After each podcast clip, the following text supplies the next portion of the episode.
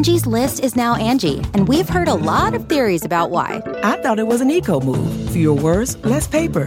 No, it was so you could say it faster. No, uh, it's to be more iconic. Must be a tech thing. But those aren't quite right. It's because now you can compare upfront prices, book a service instantly, and even get your project handled from start to finish. Sounds easy. It is, and it makes us so much more than just a list. Get started at Angie.com. That's A N G I, or download the app today. In 1952, in the middle of the Korean War, the United Steelworkers of America threatened to strike. But before they could, President Truman shocked the nation with a televised address announcing he was seizing control of the steel plants so as not to interrupt the war effort. Within half an hour of that address, lawyers for the steel companies had driven to a district court judge's home in Washington, D.C., and gotten the judge to set a hearing for the next morning, a hearing as to whether or not a president could actually do that. Now, the merits of that case are really interesting, but the reason the steel seizure case matters today is the speed at which it was heard by the Supreme Court. The issue was so urgent for the steel workers, the unions, the steel companies, the U.S. military. It was so pressing that the case skipped the appeals process and the Supreme Court heard oral arguments just a little over a month after Truman's announcement. They decided the case less than a month after that, which is like light speed in Supreme Court time. And that is why, in special counsel Jack Smith's filing before the Supreme Court today, Mr. Smith cited the 1952 steel seizure case. Trump's lawyers have argued that the entire federal election interference case should be thrown out because Trump, as president, was protected by presidential immunity. In his filing today, Jack Smith argued that resolution of this issue is so important that it requires an immediate and definitive decision by the nation's highest court. And the 1952 steel seizure case shows that the Supreme Court can act fast when it comes to matters of national importance. But special counsel Smith also offered the Supreme Court an even more direct precedent. This is NBC Nightly News, Friday, May 24th. Reported by John Chancellor. Good evening. Late this afternoon, there was a stunning and completely unexpected development in the battle Special Watergate prosecutor Leon Jaworski is waging to get presidential tapes. He went directly to the Supreme Court and asked it to intervene on his behalf. Jaworski went directly to the Supreme Court in an attempt to avoid a time consuming test in the Court of Appeals. Jaworski said the issues raised by the president's defiance of the subpoena must be resolved before the Supreme Court goes on vacation next month. Now, in their own filing before the Supreme Court yesterday, Trump's lawyers made clear that Mr. Trump does not want the court to act too quickly. Trump urged the justices not to rush to judgment in an obvious bid to try and delay this issue from being resolved and therefore potentially delay Trump's trial past the 2024 election. Trump's lawyers claim that for the Supreme Court to decide this issue correctly, it should wait for the case to go through the entire appeals process. When the Watergate special prosecutor was trying to subpoena Nixon's White House audio tapes, Nixon's lawyers took the exact same approach. The president's answer went to the court today. He does not want the court to act quickly. The brief said that the president opposes any attempt to shortcut the legal process. It said the doctrine that the president can withhold evidence under executive privilege remains alive and well. It said it was more important that the case be decided wisely than hurriedly. And it said that none of the parties would be served by a rush to judgment. The White House denies that it is pursuing a strategy of delay a president pursuing a strategy of delay. Sometimes history rhymes, and sometimes history just repeats itself tune and verse. And here is how that Nixon president resolved the very next day. The U.S. Supreme Court, acting as swiftly as it ever has, today announced it will review the special Watergate prosecutor's complaint against President Nixon. Within two months of agreeing to hear that case, the Supreme Court issued its historic, unanimous 8 0 decision that President Nixon must turn over the White House tapes. The Supreme Court can act quickly when it wants to. And today in his filing, Jack Smith made that case. Just as the court granted certiorari before judgment in the United States versus Nixon and expedited its proceedings, it should do the same here. Here, the stakes are at least as high, if not higher. The resolution of the question presented is pivotal to whether the former president himself will stand trial, which is scheduled to begin less than three months in the future. The charges here are of the utmost gravity. The case involves, for the first time in our nation's history, criminal charges against a former president based on his actions while in office. And not just any actions, alleged acts to perpetuate himself in power by frustrating the constitutionally prescribed process for certifying the lawful winner of an election. The nation has a compelling interest in a decision on respondents' claim of immunity from these charges, and if they are to be tried, a resolution by conviction or acquittal without undue delay. Joining me now are Mary McCord, former acting assistant attorney general for national security in the Obama DOJ and current co-host of the Prosecuting Donald Trump podcast.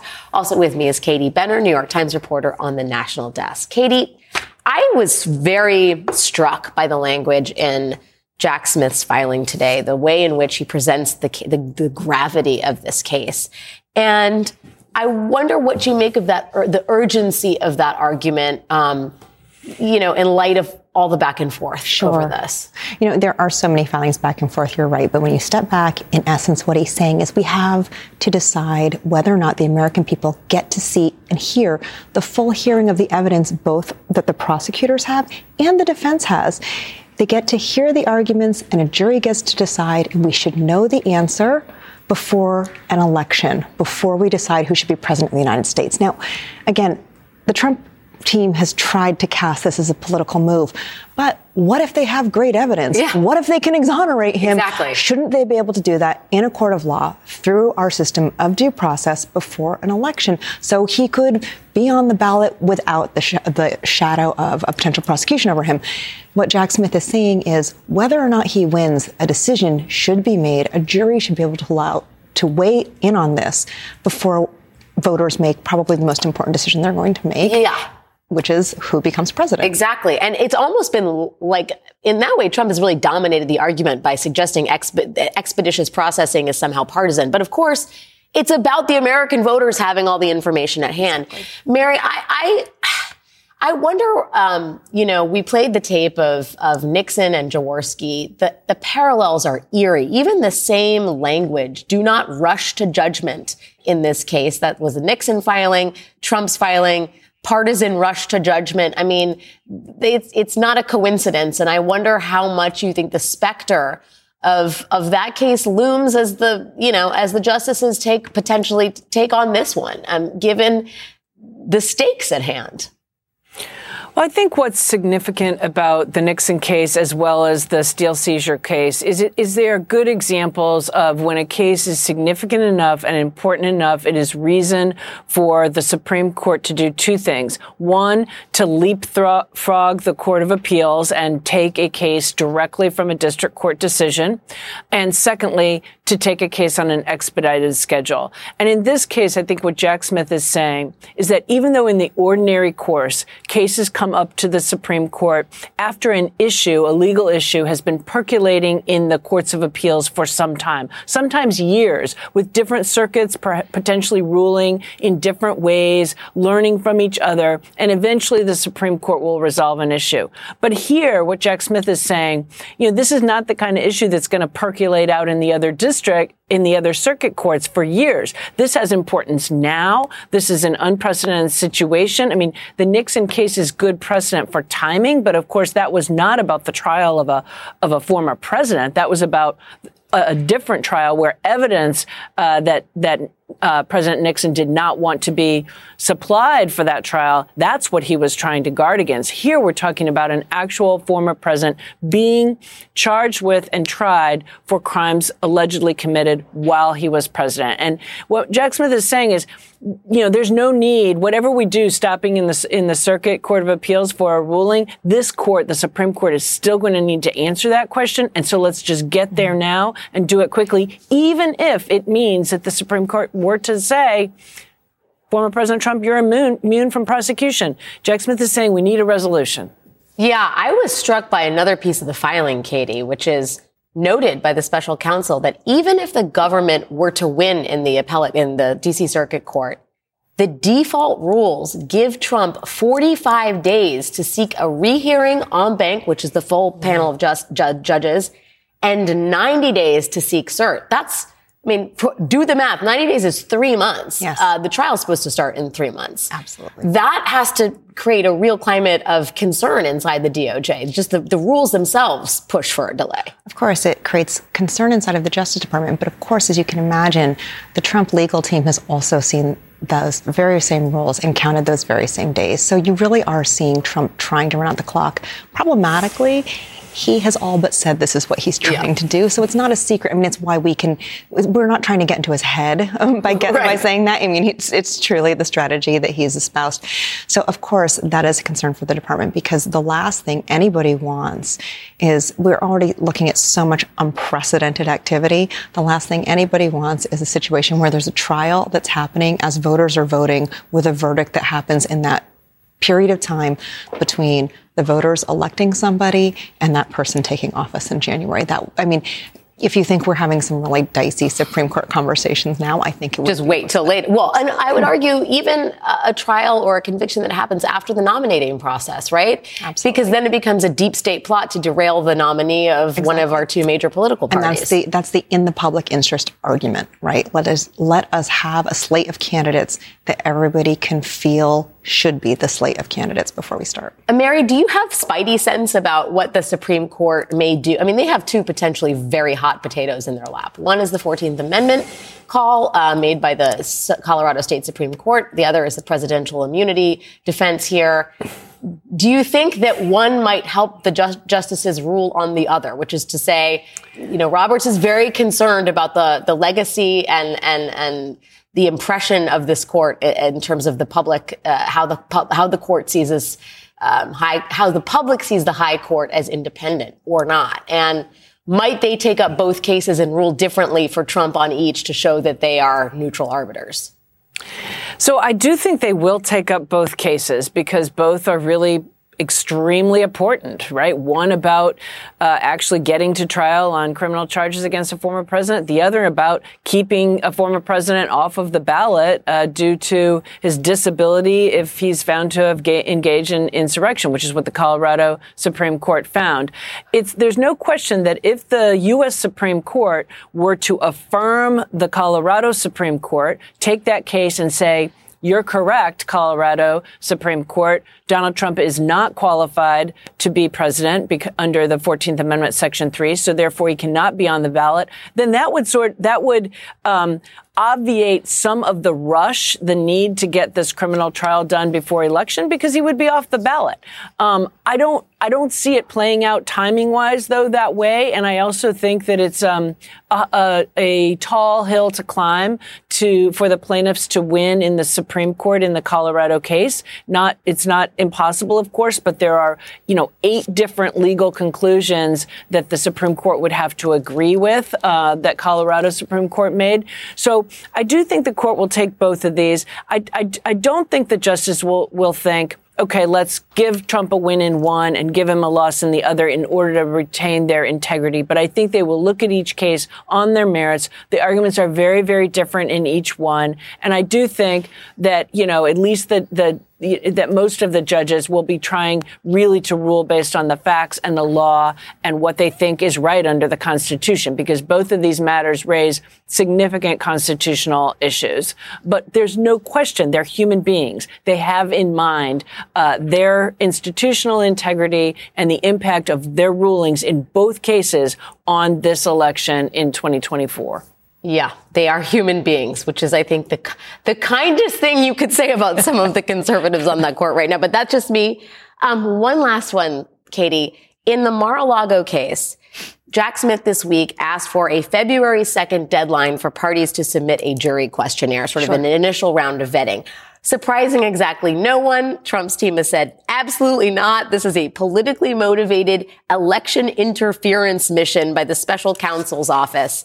Smith today responded, that Trump's filing was long on rhetoric and baseless accusations that do not merit a response also can we get started with jury selection? Right. And so i mean what he's trying to say is when you're looking at a case with this much publicity around it that is this controversial we've seen in the past he used the boston bombing case as an example and he used enron as an example both strong examples saying these were communities so deeply impacted by the Boston bombing, of course, the marathon bombing, or by a company, Enron, that employed so many people and then hurt so many people's lives that in those instances you had Jury selection include a long questionnaire to winnow the pool down from more than a thousand people to a few hundred to really try to be as impartial as possible and get the best jury.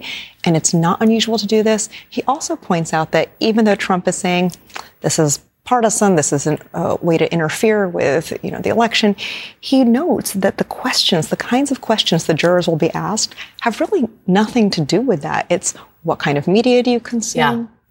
How much of it do you consume? Do you personally think that you can be impartial here? Do you know anybody who is impacted by these acts? That has really nothing to do with many of the political arguments that Trump made. So he's just saying, we want to be ready by May 20th, just in case we go to trial then. This will help us make sure that happens.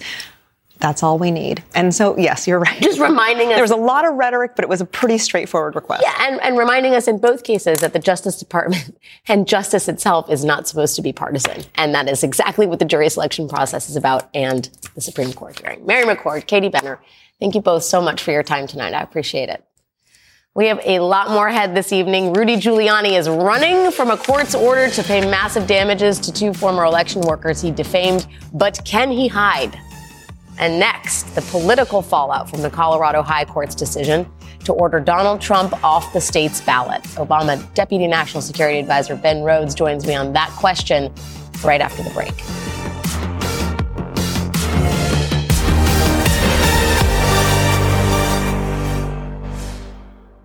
Angie's list is now Angie, and we've heard a lot of theories about why. I thought it was an eco move. Fewer words, less paper. No, it was so you could say it faster. No, it's to be more iconic. Must be a tech thing. But those aren't quite right. It's because now you can compare upfront prices, book a service instantly, and even get your project handled from start to finish. Sounds easy. It is, and it makes us so much more than just a list. Get started at Angie.com. That's A N G I, or download the app today. Why are smart businesses graduating to NetSuite by Oracle? Because NetSuite eliminates the expense of multiple business systems by consolidating your operations together into one. NetSuite is the number one cloud financial system, bringing accounting, financial management, inventory, and HR into one platform and one source of truth. NetSuite reduces IT costs because it lives in the cloud with no hardware required, so you can access it from anywhere. You cut the cost and headaches of maintaining multiple systems because you've got one unified business management suite. Bringing all your major business processes into one platform improves efficiency, slashing manual tasks and errors. Over 37,000 companies have already made the move, so do the math. You'll see how you'll profit with NetSuite too. And now, by popular demand, NetSuite has extended its one of a kind flexible financing program for a few more weeks. Just go to netsuite.com slash podcast 25 for more information. That's netsuite.com slash podcast 25.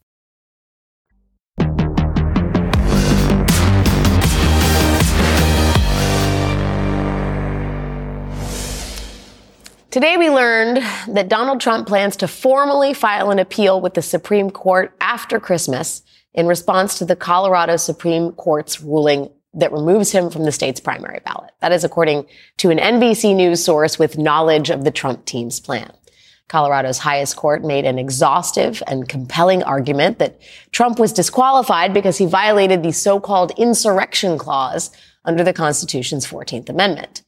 But the landmark ruling has left a lot of debate in its wake. This is Eric Levitz writing in New York Magazine. Precisely because it is extremely important to keep authoritarian insurrectionists out of power, I think the legal merits of the Colorado case matter less than its political consequences. If the Colorado Supreme Court's decision will in practice fortify American democracy against the threat of backsliding, then it is good. If it actually increases that threat, then it is bad. Levitz's piece basically raises this question. If the end goal is to keep an insurrectionist from the Oval Office, is it a good idea to disqualify an insurrectionist candidate via the courts if that process may ultimately help get the insurrectionist back into the Oval Office? Joining me now to untangle this knot is Ben Rhodes, former Deputy National Security Advisor for President Obama and co-host of the wildly popular podcast Pod Save the World. Ben, thank you for being here.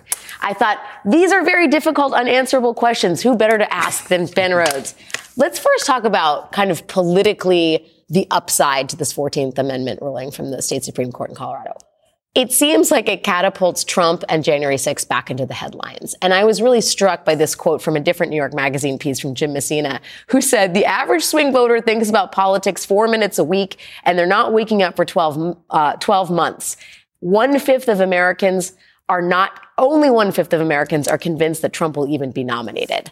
Well, this kind of maybe will help shape people's views about who should be nominated and who should not. I don't know. What do you think?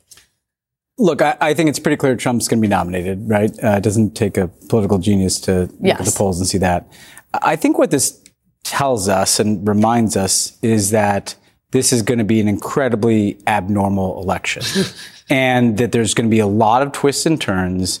There's going to be a lot of court activity, a lot of things that remind us of how extreme and authoritarian Donald Trump is. Uh, and and it's not going to be a normal campaign where the two people go out and campaign and make their case and then have debates and then we vote. Um, we are going to be confronted with basically a referendum on whether Americans are okay with Donald Trump returning to the Oval Office despite being an insurrectionist authoritarian. Yeah. Um, and Donald Trump's going to try to make it a referendum on Joe Biden and his age, but there's going to be no escaping this question. It's going to be put more and more acutely in front of the American people between now and election day. But do you worry that having, for example, the courts, whether the Supreme Court or a state Supreme Court, decide to take a candidate off the ballot to Americans who don't read any of the rulings, who aren't as familiarized with the events of January 6th as perhaps you and I are, that that in and of itself smacks of authoritarianism. Do you, do you see that at all, or do you think that that's a meritless argument? I think that our system has already been worn down and eroded. Um, Donald Trump should not be allowed to run for president again based on the other branches of government actually asserting themselves, right? He should have been impeached after January 6th. I mean, I there's never been a clear case for impeachment in the history of this country. Mm-hmm. If he'd been impeached, he wouldn't be allowed to run again. The courts, absolutely. If you just look at the letter of the law, uh, h- how is an insurrectionist allowed to get away with the Insurrection Act, right? But the reality is, we all know the Supreme Court is not going to allow him to be removed from the ballot. We all know that Congress did not assert itself. This question is going to be put to the American people, think? I, I, think. Inevitably. Inevitably. And I, by the way, that, uh, unfo- that's un- it, like, it, obviously it's, you know, the Democratic thing, but uh, you, we're only where we are with Trump because the other branches of government and the guardrails have failed. Yeah. I mean, on its, on its merits alone, if you're a, a textualist sitting on the exactly. Supreme Court, it's not even a question. Yeah. It's yeah. all there in the ruling. And yet, Ben, Trump today on social media saying, I'm not an insurrectionist. Crooked Joe Biden is. Crooked Joe Biden is a threat to democracy. This is what worries me about the sort of strange upside down in which Trump exists. Is the I mean, it's it's one thing when it's a witch hunt, right? And he says eh, it, the witch hunt is against me. Joe Biden is the person that's oh, using the deep no, state. No, no, you're the puppet. Yeah, yeah, yeah not yeah. not exactly. Yeah, and now it's I'm not an insurrectionist. Joe Biden is an insurrectionist, and I laugh at it because it's absurd. But I do wonder whether in some way, rhetorically, it renders insurrectionism somewhat meaningless to throw it around in the way that Trump is. Yeah, and that's what he always does, right? Yeah. And by the way, this is like a classic authoritarian yes. tactic, right? Yes. I mean, I, Alexei Navalny, who's disappeared in the Russian prison system, once told me about Vladimir Putin. He doesn't have to convince you that he's not corrupt. He just has to convince you that everybody's corrupt. Nobody's uh, good. Everybody's on the take, right? And that's what Trump does. And I think what we're going to be experiencing, unfortunately, for the next 11 months of our lives is Donald Trump doing doing anything he can to make it a referendum on Joe Biden and his story about Joe Biden, and Joe Biden increasingly probably just trying to make it a referendum on Donald Trump. Yeah. Uh, and the American people will have the final verdict here. I do. Do we have time to play this um, new sound from Donald Trump talking about uh, the blood of our nation? Can we please play that?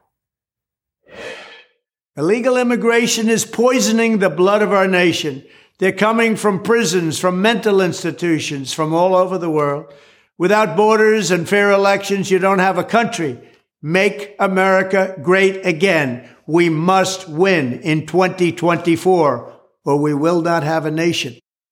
He has been told in no uncertain terms that this is the language of Hitler. This is the language of fascism. That is from an hour ago. This is not someone who's concerned about that and is instead embracing it. And I don't have the polling in front of me, but I think it's 40% of Republican caucus goers in Iowa says the blood of poisoning the blood of our nation rhetoric makes them more likely to vote for Donald Trump. All the quiet part is being said out loud in yeah. this cycle, more than in the past with Trump. Uh, vermin, blood of, uh, the blood of the nation is being poisoned. This is the core of every fascist argument that there's some other out there that is trying to pollute the purity of the nation. And he, and he is saying things that are so extreme. But because we're accustomed to him mouthing off, we're accustomed to him violating norms, we have to take a step back here and evaluate that this is nothing like anything we've ever seen before. This is someone running for president of the United States as a fascist. And the question yeah. is, like, are, are enough people going to say, you know what? Like that, that's not a risk that we can take. I mean, I'm, I would just say, independent of whether or not he wins, the very fact that he has a base of yeah. support that is increasing at precisely the same time that he is saying this about the people who have made America America is terrifying. It's a nation of immigrants. The, yes. Everybody came here from yes. someplace else except for the indigenous people. And I'm sure that that's not who he thinks yes. Uh, are the people. That's not the blood he's talking yeah, about. Yeah. Okay, Ben Rhodes, because you're here in New York, we're so thrilled and excited. We're going to keep you. Please come back. Please do not leave the building. Ben Rhodes, stick around. We have a lot more to talk about tonight, including the real focus, the real focus of Republican integrity units that cropped up in the wake of the 2020 election. But first, the depth of Rudy Giuliani's financial troubles laid bare in his Chapter 11 bankruptcy filing today. We'll have more on that next.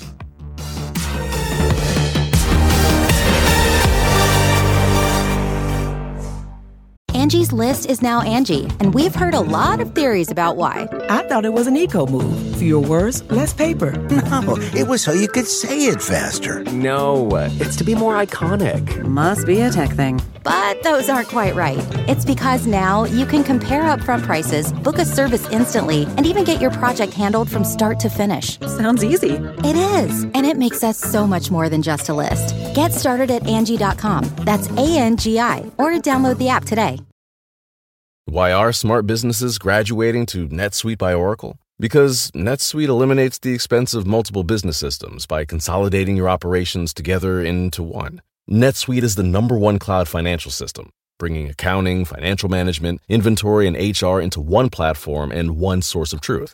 NetSuite reduces IT costs because it lives in the cloud with no hardware required, so you can access it from anywhere. You cut the cost and headaches of maintaining multiple systems because you've got one unified business management suite. Bringing all your major business processes into one platform improves efficiency, slashing manual tasks and errors. Over 37,000 companies have already made the move, so do the math. You'll see how you'll profit with NetSuite too. And now, by popular demand, NetSuite has extended its one of a kind flexible financing program for a few more weeks. Just go to netsuite.com slash podcast 25 for more information. That's netsuite.com slash podcast 25.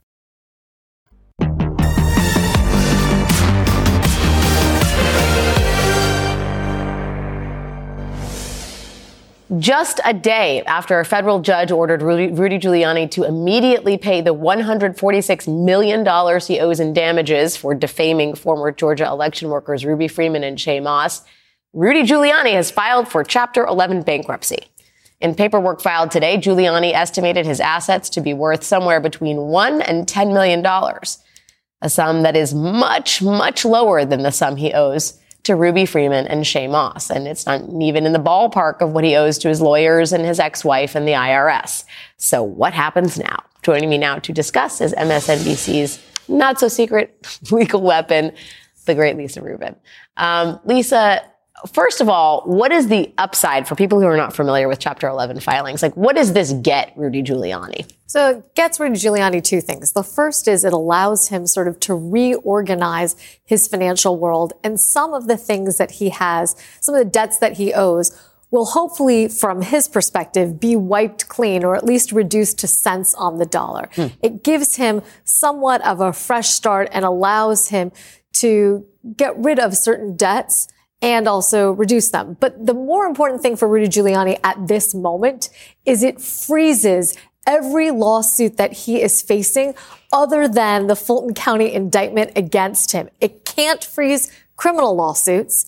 And there are certain types of assets that you could recover that won't be freezed by bankruptcy, like child support. But Rudy doesn't owe anybody any spousal or child support right now. We know that from his filing today. He owes a lot of people a lot of money, though. As we were talking about, it is expensive to be kind of an awful human being.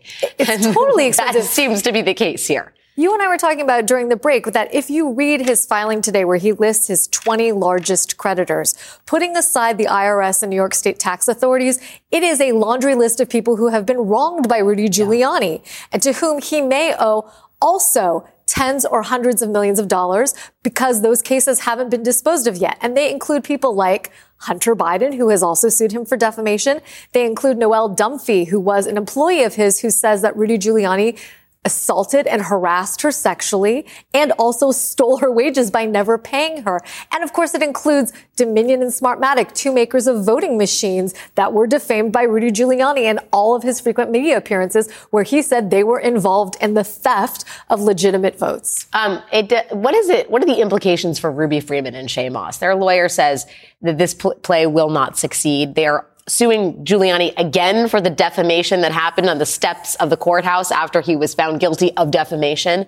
Uh, what are the implications for them actually seeing their settlement or their, their damages money? It, it definitely kicks that can down the road because of that stay that we were talking about. But when you commit an intentional tort against something, something like defamation or intentional infliction of emotional distress, the bankruptcy law says that you can't discharge or eliminate those debts in bankruptcy. So just like Alex Jones, who wasn't able to get rid of his liability to the families of those killed at Sandy Hook, so too will Rudy Giuliani be able to press pause on the collection of his debt to Ruby and Shaye, but he won't ever be able to eradicate it he ha- going to have to pay them some amount of money at some point in the not so distant future. That's correct. And if he's not telling the truth about what his assets really are, if he does have assets in excess of $10 million, the bankruptcy court is entitled to know that. So if at any point in this process he is not fully transparent about all of his assets, that will be a crime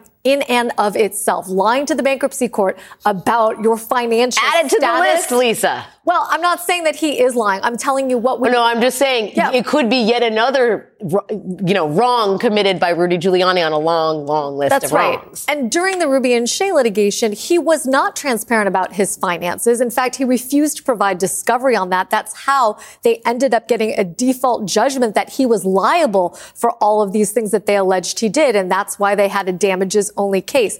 Now they're going to find out the things that they didn't know before, which is, is Rudy stashing assets somewhere or did he transfer them to other people to play a shell game with them?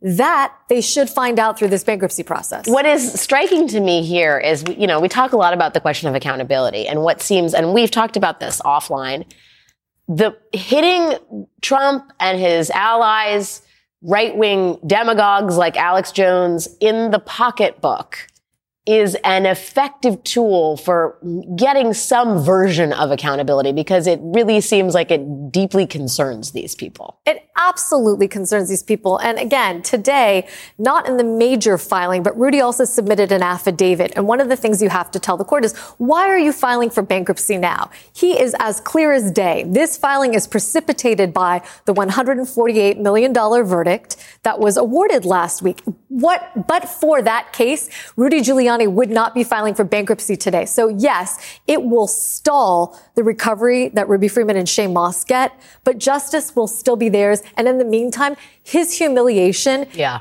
is there for all the public to see as America's mayor becomes America's most recent debtor. Wow. I mean, the fall from grace has been spectacular, and it is apparently not over yet.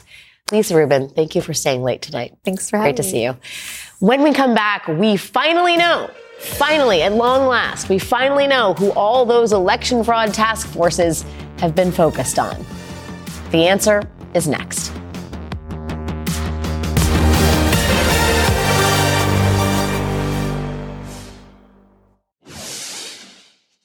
Today, I will detail some of the shocking irregularities, abuses, and fraud that have been revealed in recent weeks, and we have so much evidence.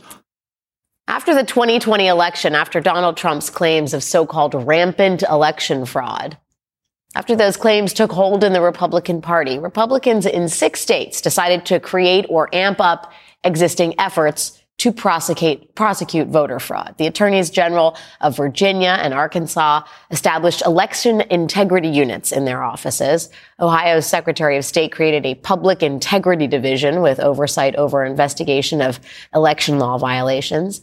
In Georgia, Republican Governor Brian Kemp signed a bill last year that gave the state's Bureau of Investigations jurisdiction over voter fraud. Florida Governor Ron DeSantis created his own election police force initially budgeted at $1.2 million, which this year was boosted to $1.4 million. Arizona Republicans already had an election integrity unit. They launched it after Democrats had a strong showing in the 2018 midterms. Texas has already been in the business of investigating election fraud. Attorney General Ken Paxton has reportedly spent nearly $7 million on it over the last three years to handle a total of 33 cases. So what did what did these guys get after all that fanfare, after all that money? Bupkis. According to an analysis by the Washington Post, the election integrity units established or expanded in six states after Trump's losses obtained only 47 convictions during a period in which tens of millions of votes were cast. The vast majority of the convictions represent small bore cheating, or as some defendants argue, mistakes by individual voters, such as casting two ballots, falsifying a registration, or voting even if barred by a conviction. All of the convictions occurred in Florida, Texas, and Ohio, while units in Virginia, Georgia, and Arkansas failed to obtain a single guilty verdict despite allocating dozens of staffers and millions of dollars to ferret out voter fraud. Not a single conviction. Instead, these task forces mostly just made people's lives miserable and somewhat scary. This is what it looked like in Florida last summer.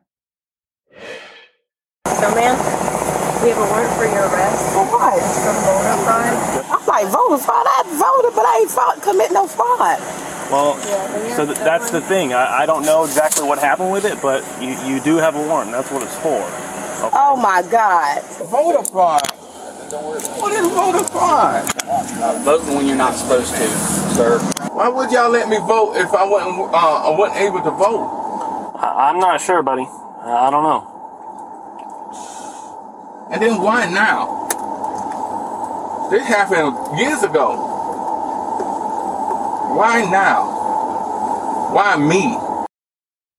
Why him?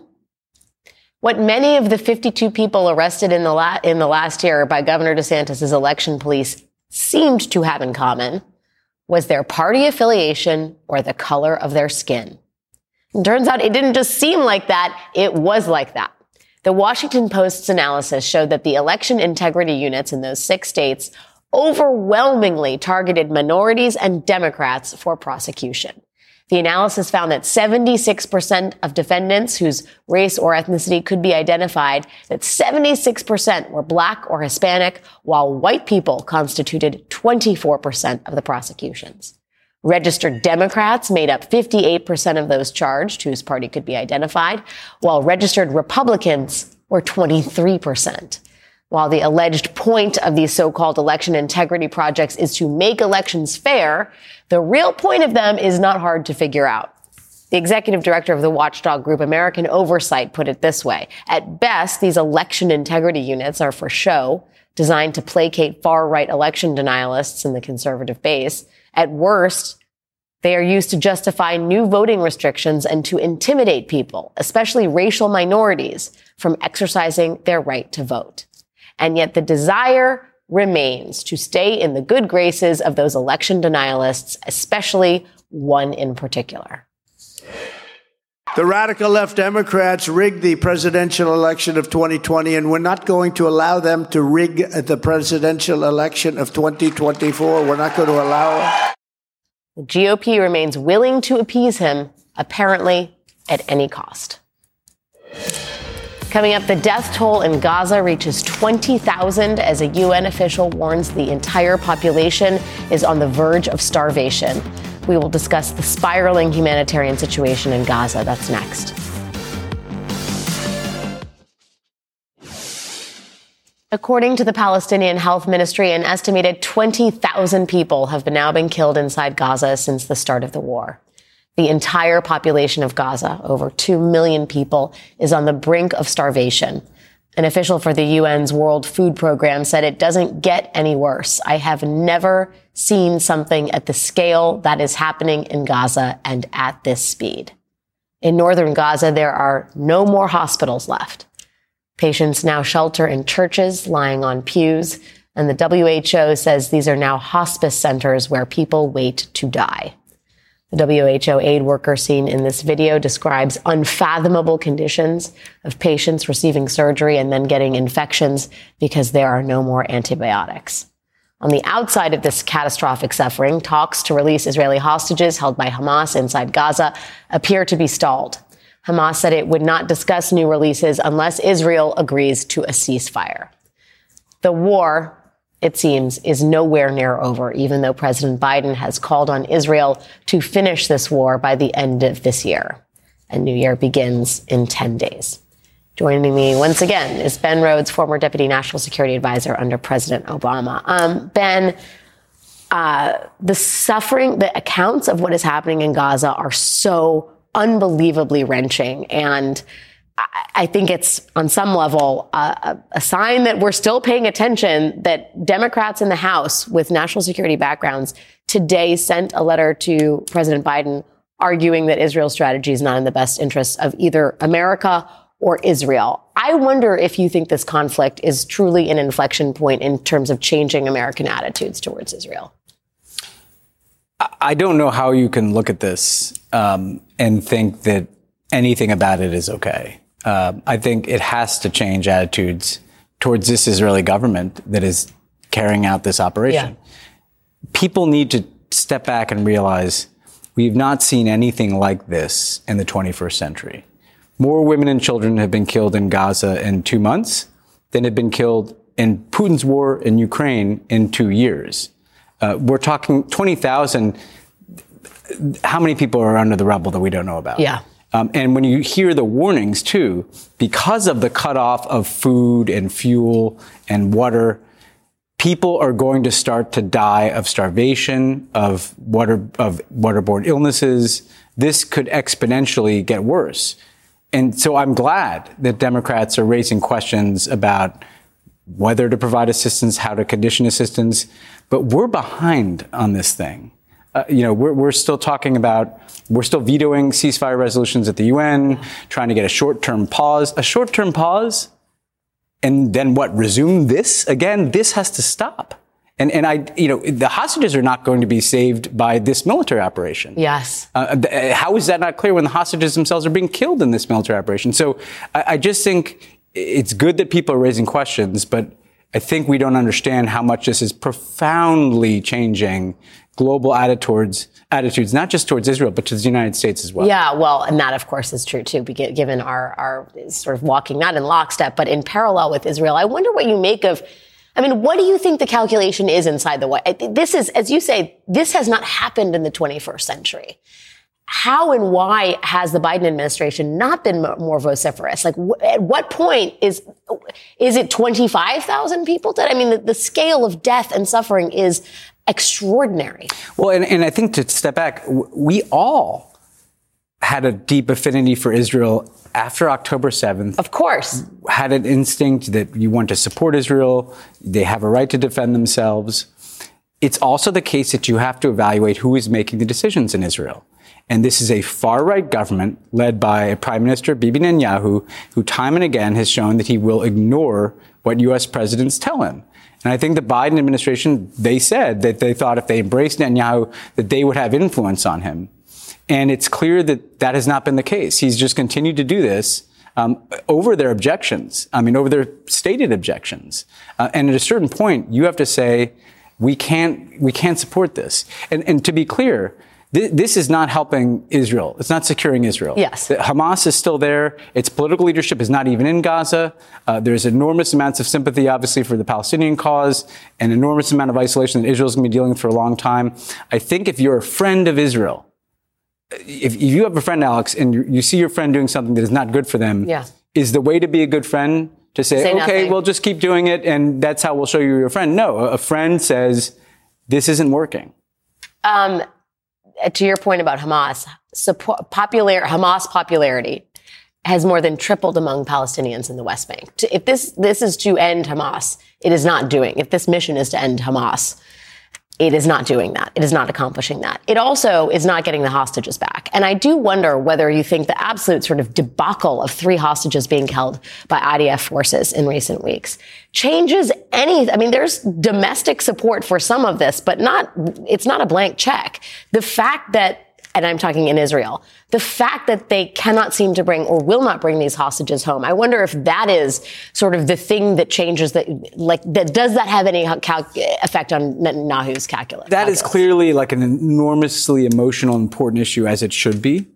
Um, and it is in this. I walked down the street today. There are hostage posters everywhere. I think people need to recognize, though, that if that is your objective, when were hostages released? It was when the military operation paused. Uh, and the hostages are clearly endangered, just as every human being is in Gaza, as long as this military operation goes on.